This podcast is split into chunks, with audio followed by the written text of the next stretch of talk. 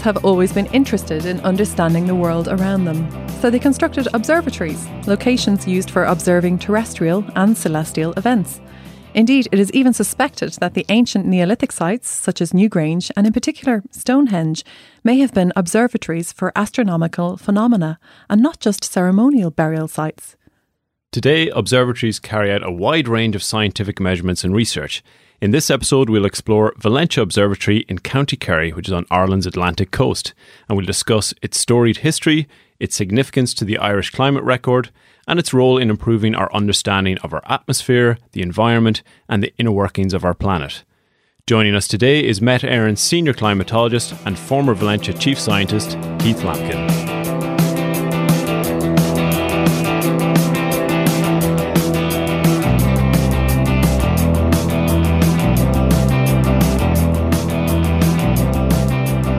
Keith, thank you very much for joining us today. It's great to have you in with us. Um, Keith, you're the senior climatologist with Met at the moment.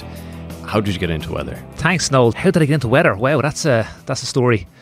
Uh, I guess I started off back. I did an undergrad in experimental physics, which was kind of a mix between the, all the equations and maths, how the, uh, the atmosphere and I guess the universe works but also a lot of hands-on equipment-based stuff as well. So, um, so that kind of set me up for a good background. And then I guess I went on to do a master's in supercomputers, which are the type of big computers that we use to uh, to model environmental systems and that kind of thing as well. And I guess that between the two of them, that kind of gave me the perfect background to to be the lead scientist down at Valentia, But it took me quite a while to actually get around to getting there. Yeah, so what led you down the path um, to Valentia Observatory? Uh, well, at first, um, like many people do, I finished college. I didn't really know what to do. Uh, so I went off around the world for a while. Uh, and then when I came back and I started looking for a job, uh, I actually got offered a job as an advanced warhead technician uh, overseas, which turned out I had the perfect background for the kind of hands on blow stuff up, but then the computational experience to try and blow it up better. I didn't end up taking that. I ended up taking a job in uh, what was a branch of the ESB at the time, working in uh, IT infrastructure, how they pass messages around, which actually turned out to be very similar to how meteorological messages get passed around the world today. Uh, and then the, the, opportunity for the job in Éireann kind of came up after the second master's in meteorology, and uh, really uh, had a lot of interest in it. It kind of suited my background very well as well. So uh, I made the decision to, to join Éireann, and my first posting was a surprise to me, uh, which was down at uh, in County Kerry. So you had been assigned to uh, Valentia Observatory. Were you aware of its significance before we went down there? Because it has this history as being a really important uh, weather location. Yeah, so I would have been familiar with the name from the likes of area forecasts and so forth. I mean, Valentia has a really kind of uh, it's, it's, a standout site for all around the UK and Ireland. So from that point of view, I would have been familiar with it, but I had no idea of the level of significance, where exactly it was, uh, the type of uh, scientific involvement that I had down there. Um, so really, I was quite surprised when I eventually landed up on day one. There's actually a long association between Valentia and meteorology, and it began with a shipwreck. Can you elucidate on that for us, Keith? Yes, so it started back in uh, 1859. It was a storm, one of the biggest storms the Irish Sea has ever seen, actually. Uh, and now it's been known as the Royal Charter Storm because at the time, if you think back back then, all trade, or the vast majority of trade, was, was done through ships and wooden ships, not like the ships we have today. So there was a lot of shipping uh, industry in the area. And when this storm came through, there was a big ship called the Royal Charter. And the storm completely destroyed the ship, and sadly, with a loss of about 450 lives. But also during that storm and that episode, there was another 200 ships either destroyed or very badly damaged, and overall the, the death toll was up in around 800 people. So, because of this hugely significant event, the uh, Board of Trade in the UK at the time they commissioned a, man by the name of Admiral Fitzroy to set up a series of weather stations around UK and Ireland coasts in order to start monitoring the weather to see if we can kind of keep an eye on these kind of uh, approaching storms. The telegraphic cable was actually down to the Knight of Kerry, Sir Peter Fitzgerald, but he was also involved in Valentia Observatory, um, like further down the line as well. Yeah, so he was a hugely influential character in the region and he was well connected. And because of that, he was the one who influenced the transatlantic cable to be connected to uh, the island.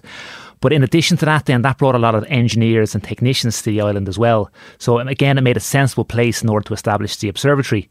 So a few years after the first observations went out, uh, the Board of Trade decided they'll actually set up some permanent observation stations uh, of their original, original 15.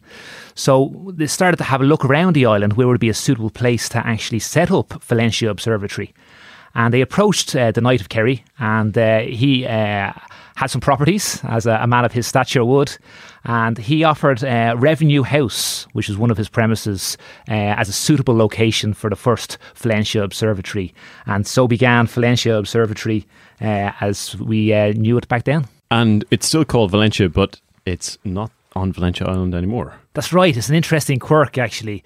So it started off on the island. Um, let me see if memory serves in uh, Revenue House in 1868. Uh, I was there for a number of years, but in 1892, under the stewardship of a, a gentleman called Edward Cullum, it actually moved to the mainland, just outside the, the town called Cahersiveen.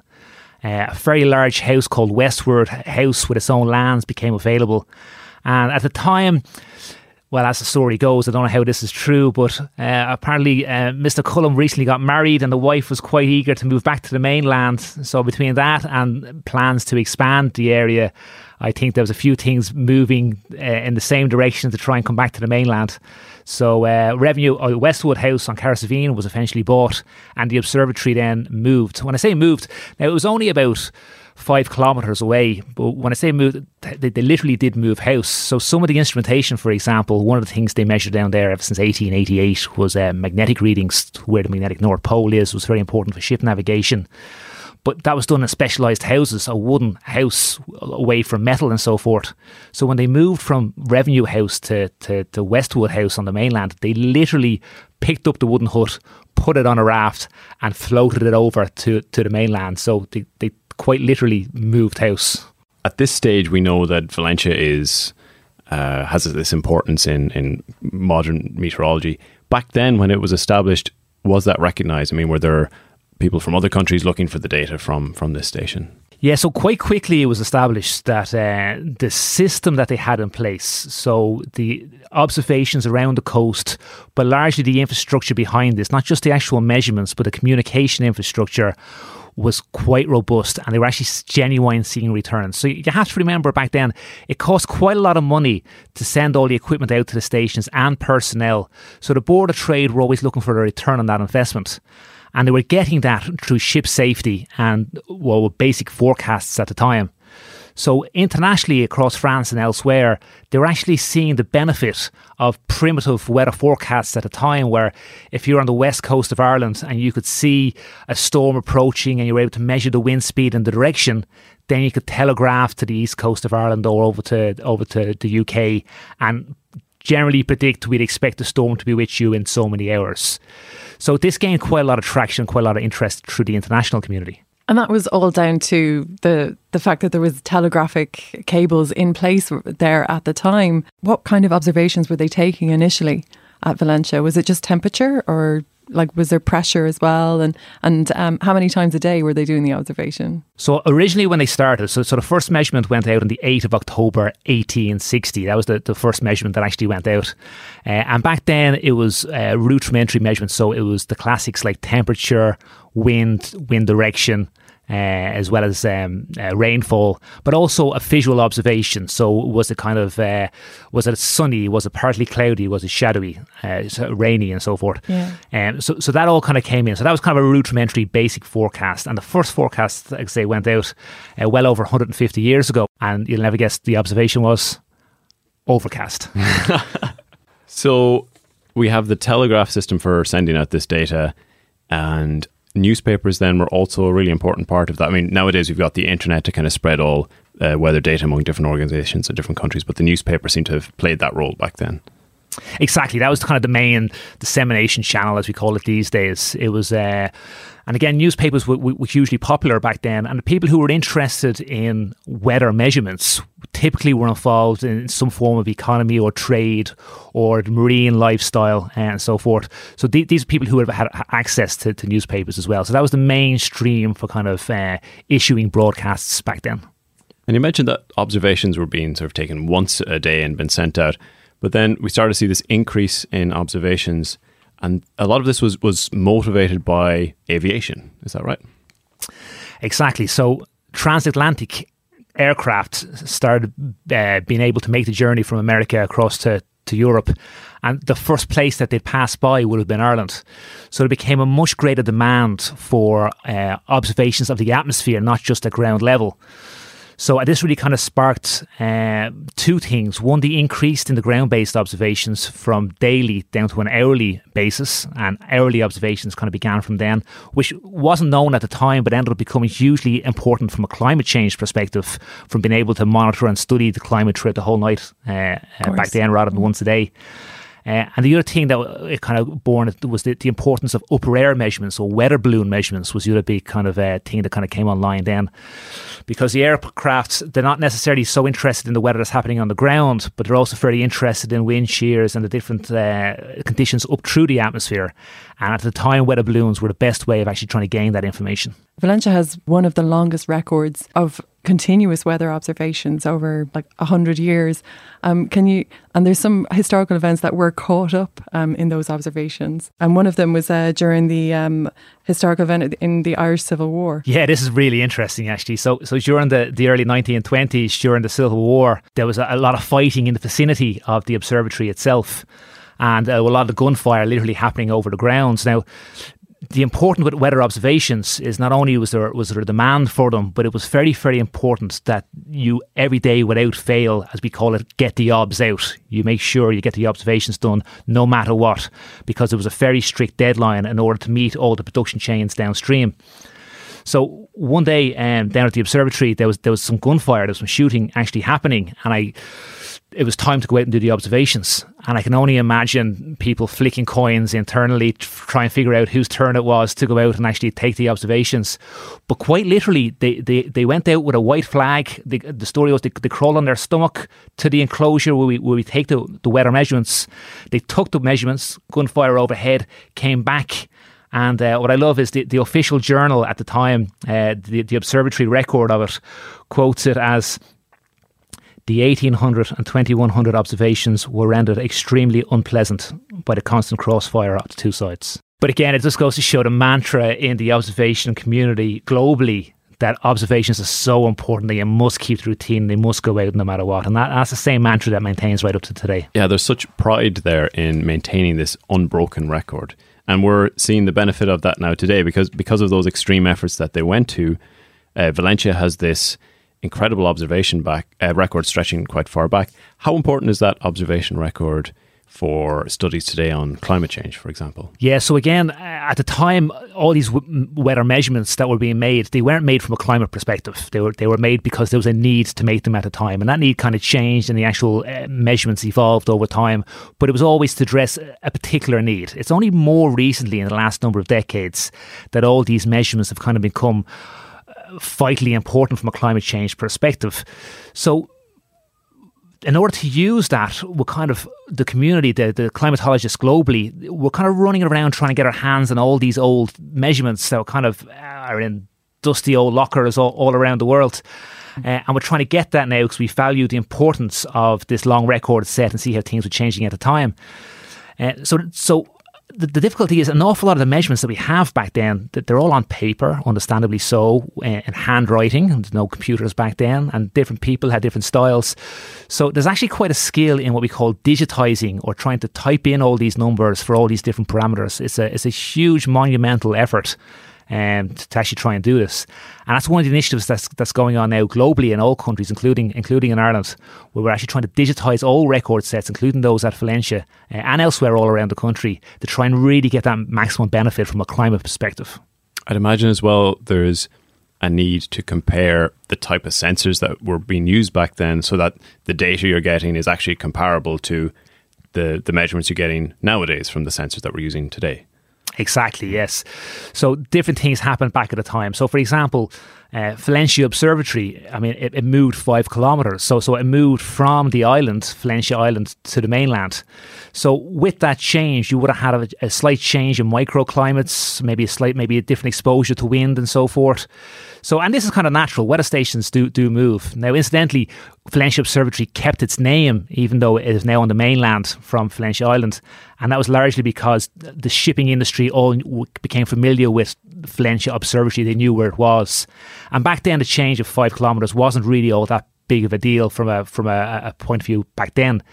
But today, doing very sensitive climate change studies, when we're looking for a, a tiny fraction increase in temperature, let's say over a very very long time span, these small little changes do make a difference. So there's a, a, branch of climatology called homogenization, where we try and actually look at all these changes either in location or actual instruments. Very often we change the instrument to try and make it better maybe the next generation of instrument or so forth. So we try and look for all these step changes, and we do a branch of stats and and, uh, and, and, climatology where we try and uh, fuse or merge those back in together to get a realistic, continuous record set that we can then use to actually pick out these tiny changes in climate over over the centuries. And so these um, measurements that we take at Valentia today, um, they go out um, globally on the global transmission system. So it's kind of so, it's something that kind of predates uh, the internet, and there was always this sharing of information, even back in Fitzroy's day. Um, you know that we'd share that information, and um, as as it's become more developed, we're we're able to share those observations. How often nowadays are are the weather balloons launched, for example, at Valentia today? Yeah, so today, uh, not just at Valentia, but globally, all around the world, we typically launch two weather balloons a day. So one at midday and one at midnight. And like you say, the way the weather forecast works is every country in the world takes weather observations every hour. They submit them to a centralized system, and then the whole world has access to that, and they can use this this almost snapshot of the world to run their forecast models. But these uh, computer models that we run to, to, to generate the forecast, the three dimensional models. So, like we say, we also need vertical profile information or this weather balloon information as well. So, not only do we launch them twice a day, but it's very, very important, and this is this is quite quite special actually all countries all around the world, no matter what their background or reasons, they all launch the weather balloons at exactly the same time every day. And what this allows is it allows the weather balloons to get a kind of a consistent, uh, synchronized a uh, snapshot of the three dimensional atmosphere. And that combined with the ground based observations as well is effectively what we call the, the starting point or the initialization of our forecast models uh, to go forward. So generally, how uh, how far do these balloons uh, travel, and um, uh, how high do they travel? Yeah, okay, so good question. So, I mean, there's there's two factors there when, every time you launch a weather balloon. There's one is how high does it go and, and how far does it go, right? So, how high does it go? Well, typically these balloons are quite big now when they when they when they launched, and they're filled with helium, the same gas you'd see in a party balloon. It's lighted in air and it goes up, but it goes up to about uh, 35 kilometres high. Uh, so it really is kind of on the edge of space. Actually, one day we actually attached a, a, camera to it, working with a local photographer, and we actually got pictures back as the ascent went right up through the clouds to the edge of space. And you get to see just how clear and beautiful and crisp it is at the top of the atmosphere when you get above that layer of, of weather. So that's quite high. That's that's 35 kilometres is, is, is, a significant height. I mean, from the pictures to come back, it really is the visually the edge of space, if not if not uh, uh, strictly speaking technically. So, but the other thing then is, is, how far do they travel, and that's very much dictated by the uh, the wind at the time, the, the, local weather conditions. So sometimes they come back down to earth. They eventually, uh, as they rise, the pressure of the upper atmosphere is less. The balloon expands. Typically expands about eight times the size it was launched at, and it was pretty big to launch that in the first place. So we're talking a sizable object at, at this stage by the time it bursts and then it falls back down to earth, sometimes with the assist of a, of, of a parachute. So we've gotten them back as close as uh, kind of the 15 to 25 kilometre bracket away, but we've got some of them even back from uh, from Wales, so some of them travel quite a big distance. There, there was one story pops to mind. Um, we got a phone call from a, a rather uh, angry woman at the time. Uh, some of the balloons we launched, we also look at measuring ozone, and it's a little mechanical device uh, inside there. And this balloon kind of burst and it came back down to earth on a parachute, but it landed on a, a roof uh, on a village nearby. And the woman was bringing her, her kid to, to sports practice, uh, and she heard she saw this thing parachute down on top of the roof and uh, she just heard kind of a, a, a, clicking noise. So she, she got quite worried and she, she rang up and apparently called for the, the local bomb squad. But the directory inquiries told her that they didn't actually list the number uh, for the local bomb squad, but how was her local Gardaí? So she said that'll have to do. So a brave guard ended up kind of uh, showing up, got a ladder, went on top of the, the garage roof, and uh, and prodded it uh, with a stick, uh, and it rolled over, and on it was a side uh, property of Met Éireann. They found, please return to. Valentia is not just a weather observatory; it's this Earth science observatory, really. And you mentioned there that um, that balloon that caused the bomb scare was an ozone balloon. What what what what is what is that measuring? Yeah, okay, yeah. So we don't hear about as much about it anymore, but but but uh, in, in recent past we would have heard an awful lot about the ozone layer, and that's this layer of ozone gas in the atmosphere, uh, about fifteen to twenty kind of kilometers up that kind of that kind of bracket. Uh, and what it does is it's really good at absorbing the dangerous part of the sunlight, what we call it the, the, UVA part of the sunlight that kind of causes uh, cancers on Earth, both in people, but also it's bad for, for crops and so forth. So thankfully, Mother Nature has done a good job at evolving that it protects uh, us on the ground level from, from most of this. But what kind of happened back in the 1970s was that uh, scientists discovered that there was this, this hole or this depletion was happening in, in the ozone layer itself. Uh, and that was largely to do with the production of kind of chemicals, what we're calling CFCs or chlorofluorocarbons. And they were, at the time, kind of a, a miracle gas at ground level. They were using refrigerators. They had an awful lot of good uses. But scientists then discovered that when they made it into the atmosphere, they were actually incredibly good at destroying ozone. And then, because of the way the Earth spins at certain times of the year, all these ozone depleting uh, substances made it to the poles and they really started eating their way through ozone. They caused what we were calling the ozone hole. And um, so, in order to keep an eye on this hole and what to do with it, we have to measure it. So, one of the best ways to actually measure this, because it's up so high, was with, with weather balloons. So we have a special instrument called an ozone sonde that we attach along a weather balloon, and we measure the, the, the, the profile of the ozone thickness as we kind of go up up through it. Uh, we also have ground based instruments as well, which kind of use sunlight in order to determine the, the total column of ozone by, by looking at how much of the, the UV is absorbed as it comes through the ozone layer. So they're complementary systems, but they measure the amount of ozone. Now, by measuring ozone all around the world, what scientists were able to discover is they were able to discover the science behind this ozone depletion. And from this, they were able to approach decision makers and policymakers and actually explain to them listen, we have a very serious potential uh, global catastrophe on our hands here. This is the science behind it. This is the solution. We need to implement it. And thankfully, back then, through the Montreal Protocol and subsequent amendments, it actually led to the global reduction and eventual banning of most of these CFCs. And through our measurements at Valentia and elsewhere, we're able to see now that actually there's a the, the ozone depletion has decreased, it's leveled off, and we're seeing evidence of ozone recovery now. And we're hoping that the ozone will completely recover in around the year 2070. That's such an important example of international collaboration, right? I mean, we have a very similar situation with climate change at the moment. You know, we have a global problem, we have all the data, and now it's a matter of getting governments to come together and, and to be able to show that there is a workable solution. And in the case of ozone, we have evidence that this can this can be solved, right? Yeah, this this is why I have huge confidence in what the human race can do when they actually get together. We've already proved that the template works. We've already had scientists discover the problem. We've already had them engage with policymakers and decision makers. We've already had a solution identified and implemented, and now we're seeing evidence of Mother Nature repairing itself. We've done it before. Fingers crossed in our warming world, we can do it again. There's also um, another way of tracking climate um, at Valentia, and that's to do with the uh, the phenology garden. Can you tell us a little bit more about that? Yeah, phenology. So not not an awful lot of people know about this, but phenology effectively is the, the biological phase change of plants and animals. What do I mean by that? Well, we look at kind of uh, trees and growth phases of trees, not just any trees, special trees. So back in the late 1950s, some clever people yeah. at Humboldt University in Germany decided to clone a whole load of tree species that grow quite well across Europe. And they sent them out to all corners of Europe, including down at Valentia Observatory. And what we do is we have observers down there who painstakingly look at the first leaves that occur, the first buds, the first flowers, and so forth on these trees.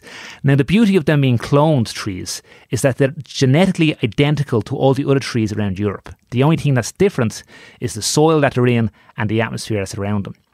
And by monitoring the growth phases and the growing season of these trees, we're seeing there's a very strong correlation between the growth period and also the warming world.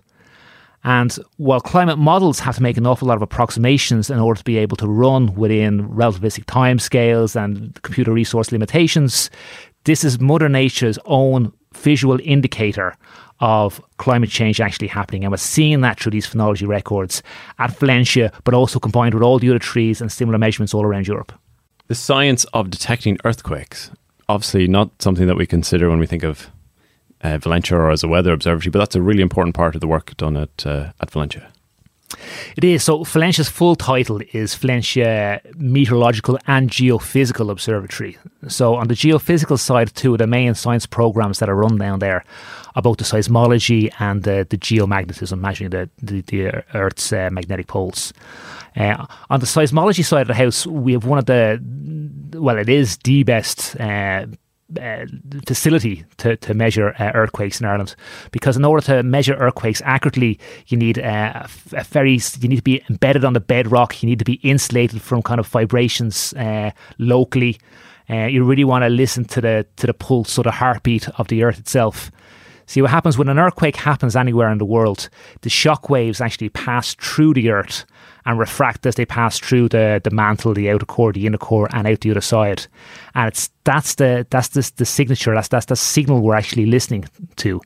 Uh, and we have a state of the art facility down at Kerry.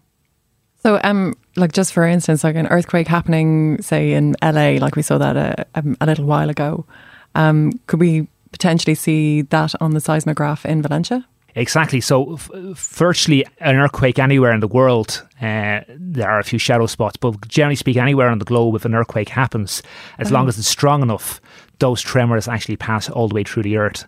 And what you do is you use a, a global network of high quality seismometers to look for the same signature. And by determining uh, the different times this earthquake signature arises at different seismometers, you can create a model and find out where the actual epicenter or the cause of the earthquake actually was. That's how you estimate its magnitude and its strength and so forth. It's from a combination of all of these things. The Americans in the, the late 1950s, uh, early 60s, they uh, they were setting up a, a series of uh, state of the art earthquake monitoring uh, centres all across Europe and they contacted us and they offered to come over and build us this state of the art facility for free. Uh, which was uh, which was quite nice of them, uh, on condition that every week we would send them back the, the seismic trace uh, so they could review it, uh, and and that's kind of how our, our, our record set actually started. I suppose thinking out loud, I suppose it's kind of semi coincidental that this was happening during the Cold War, and I guess it's also semi coincidental that uh, a nuclear blast, for example, would have a, a, quite a similar signature to a, to an earthquake. Um, that and even at Valentia, we were able to pick up the signature of some nuclear testing that happened in North Korea uh, a number of years ago. So uh, I'm sure the the Americans uh, were interested in uh, in old seismic activity. Um, but a knock on effect from the, the Cold War, from a seismic point of view, is that a lot of Europe developed state of the art uh, earthquake monitoring facilities that now are in practical use for, for, for, for protection today. That's so interesting. And one of the other things though that you mentioned there was geomagnetism. Like what what is this measuring? Like how is that what's the importance of that? Yeah, so all around the the Earth, there's a magnetic shield. It's called uh, the magnetosphere. It's, it's literally this mm. invisible force field, quite quite literally. And what it does is the sun releases an awful lot of uh, of solar wind, which which is actually highly energetic energy. So you see these great pictures uh, of uh, these massive solar flares. And what's actually happening there is that the magnetic fields on the Earth are quite literally ripping atoms apart and they're creating these ionized uh, gases, these electrically charged gases, and there's really strong magnetic fields on the Earth push them away from the sun. Now, sometimes those very energetic uh, solar winds come in the direction of the Earth. And for the best part, they're, they're, they're rather harmless towards humans, but they can dramatically impact the, this magnetic shield that's around us. And sometimes, if it's strong enough, this magnetic shield can can wobble and rebound so much that it actually causes there's a there's a law in physics that says a, a moving magnetic field can induce a, a current. And these days we have overhead uh, power cables that are delivering high voltage electricity. So if you get a strong changing magnetic field in overhead power cables, you can have a, a very strong opposing current that can kind of cause uh, transformers to knock out and so forth. And this actually happened in Quebec back in 1989, if memory serves um, where the power grid to a part of the city actually got wiped out by one of these uh, solar flares. So at Valentia, what we do is there's two things. One is we monitor this, this constant fluctuations of the magnetosphere uh, from a solar weather perspective or a space weather uh, point of view, but also we measure the movement of uh, of the North Pole. So we know that our compass points north. And we probably also remember from school, if we were paying attention, that it doesn't really point directly to the geographic North Pole. It points to this thing called the, the magnetic North Pole, which is actually slightly different. Right. But the magnetic, magnetic North Pole moves reasonably fast from a geological point of view. So in ship navigation or elsewhere, if you're climbing on a mountain, it's very important to know the difference between true north and magnetic north. And by knowing that angle of a difference, then you can correct your compass no matter where you are on the earth to find out what true north actually is. If you're an aircraft, all aircraft have to carry a, a calibrated onboard compass. And let's say for some terrible reason it got hit by lightning and all the electronics went out all runways all have to have this up to date magnetic declination or this change of angle between north and true north listed next to the runway.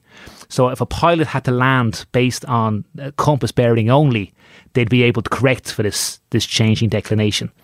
Um, and that's one of the things that's measured down at Valentia Observatory is this, is this changing of the magnetic north pole or this, this declination for, for navigation. One of the other things that you just mentioned there was lightning, and I, I thought about as well, like you know, power getting knocked out, lightning. Do we we have a lightning detector as well down in Valentia? And but when I think of a lightning detector, I think of like a Van de Graaff Faraday cage thing going on. Is is it something along the lines of that, or is it that exciting? No, to be honest, it's not nearly that exciting to look at. At least, anyway, the science behind it I find exciting, but the uh, to to look at it just looks like a glorified uh, radio receiver uh, okay. uh, and antenna. But the, the basic idea behind it, this is actually a, a, a European network run by the by by, by, by the, the UK uh, Met Office, and the idea behind it is if you have with a lightning bolt uh, happens, you obviously you can see it, you get the light, you can get the thunder what it also does is it releases this kind of invisible electromagnetic shockwave. And this shockwave passes huge distances uh, through the, the atmosphere. And by listening in on a radio to you and I, it almost sounds like static. But it actually has a particular digital signature to it, like a fingerprint to that particular yeah. lightning. So if you have a number of lightning sensors uh, spaced quite far apart, you're able to determine or find the same fingerprint. Now, each of those detectors would have received the signal at slightly different times. So if you can identify the same signature and the exact time it arrived at your sensor, you could then backwards kind of triangulate where the actual uh, lightning event actually happened and make approximations about kind of its uh, strength and so forth. So this has become very important for um, storm monitoring and so forth, particularly in the aviation industry, keeping a track of, of these particular storms. And you can see these uh, lightning strikes on the Met website. It's if you look at the radar image, it's uh, sometimes referred to as spherics, but you'll see this little cross uh, indicating where there's been a recent lightning strike. Exactly, yeah. So, so the practical purposes, you can genuinely see it on the old Met website itself. And an interesting fact is that the the, the sensors are actually so sensitive and they're so good at doing their job that if we were to put all the, the little marks on the, the map on, on the website, uh, it would actually saturate the entire map. So we have to set a threshold to only report the ones that are that are significant. A similar method almost to the, the seismology um, that you were talking about earlier. It's the same idea. You've got a whole network of observations and you're measuring almost the, the travel time of the signal to get to your station and then triangulating where the position was. very similar, very similar idea. Uh, in fact, an awful lot of measurement science, the ideas are actually very similar and quite basic. Uh, and today, it's the, the novel use of them is where really where the advances are. You mentioned there that you also measure ozone measurements in addition to the, the balloon profiles. You're you're using a sensor on the ground to measure surface surface levels of ozone as well. Ground level ozone is a, effectively a pollutant, often from uh, cars or elsewhere and ground level ozone, if, if, it's above a certain threshold, it's not great to, to breathe in. It kind of can cause respiratory problems and so forth. So again, part of a, an environmental protection agency network, uh, one particular sense to be in Valentia Observatory, the country is well monitored for levels of ozone or ground level ozone, this particular pollutant. And if it reaches a certain danger threshold, um, then the country are advised or that region is advised to maybe stay indoors, not exercise as much until the, the wind gets a chance to kind of d- disperse that ground level pollutant or ozone. So there's a great um, uh, tagline uh, I, I, like uh, from uh, the, the EPA over in the, the Environmental Protection Agency over in the States, and it's uh, ozone good up high, bad nearby. So Valentia has this prestigious history in meteorology up to this point. What does the future have in store for it? Almost since its inception, because uh, back in the times of the, the Knight of Kerry and he'd bring the telegraph to, to, to, to Valentia Island, uh, there was engineers and there was trained technicians on site. And then even after the move to the mainland, it, it gained the capacity to expand. And ever since then, it made sense to continue to expand and kind of co-locate measurements um, uh, instruments down at Kerry because I had the trained personnel, I had the scientists, and I had the people who were ex- experts actually making measurements. So over the years and even up to now, these measurements are increasing even further and further. Um, and and the, the reason for this is because co-locating your particular instrument next to all these other instruments gives an awful lot of advantages. So, one brief example: one of the instruments down there is called a, an aerosol optical depth instrument. It, it measures the amount of aerosols in the atmosphere, which are very important for reflecting the sun's light. It's, it's important in climate models. Uh, it uses ozone in its calculation. But like we said, we have one of the state of the art ozone instruments literally a few feet away from where we're measuring this. So by co locating these important instruments together, we're able to get one of the best aerosol optical depth measurements in the world. And that's the advantage of co locating things going forward. So going into co locating um, observa- observations and, and observation techniques and, and we're actually talking about a new site being developed at Valentia. We're actually maybe going back to where it all started. Yeah, this has come full circle. This is really exciting. So, we, have actually kind of uh, set up now a, a new uh, pollution monitoring site back over on the island itself, on the, the west facing uh, side of the island, what we call the clean air sector, because we know uh, the majority of the weather comes from the from the west over the Atlantic into Ireland, and we measure a lot of pollutants uh, at Valentia Observatory itself, but over the decades, kind of there's been more cars, and the, the town of Cahersiveen is beginning to expand. So the pollution measurements aren't necessarily perfectly cited now compared to what they may have been in the past.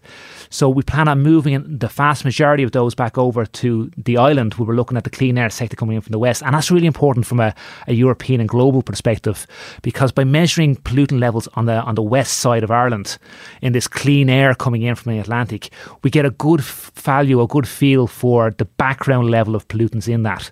If you go to the industrial uh, Europe, they measure pollutants in exactly the same way as we do, but they're really interested in looking to the west coast of Ireland and see the value that we get, take it away from the value that they get, and that gives them a much more accurate, real value of the level of pollutants they're actually producing there in, in industrial Europe. So we've heard how Valentia has this important place uh, through history as a weather observatory and an earth science observatory. Does this importance continue into the future, do you think?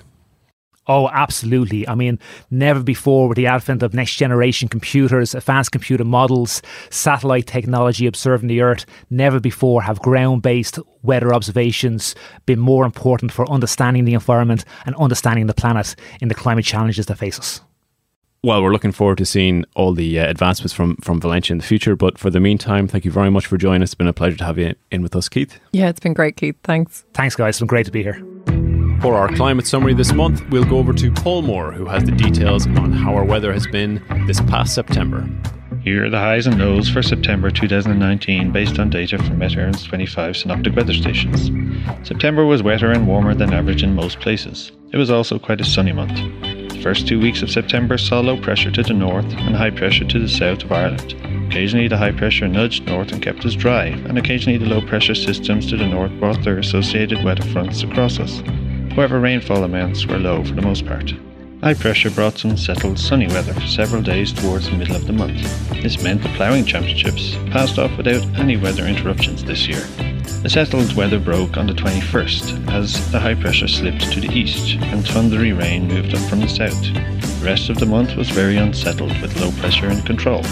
The wettest place in September was Athenry, County Galway, with 185.3 millimetres of rainfall, which is 85% above average. The driest place was Moore Park in County Cork, with 71.5 millimetres, 10% below average.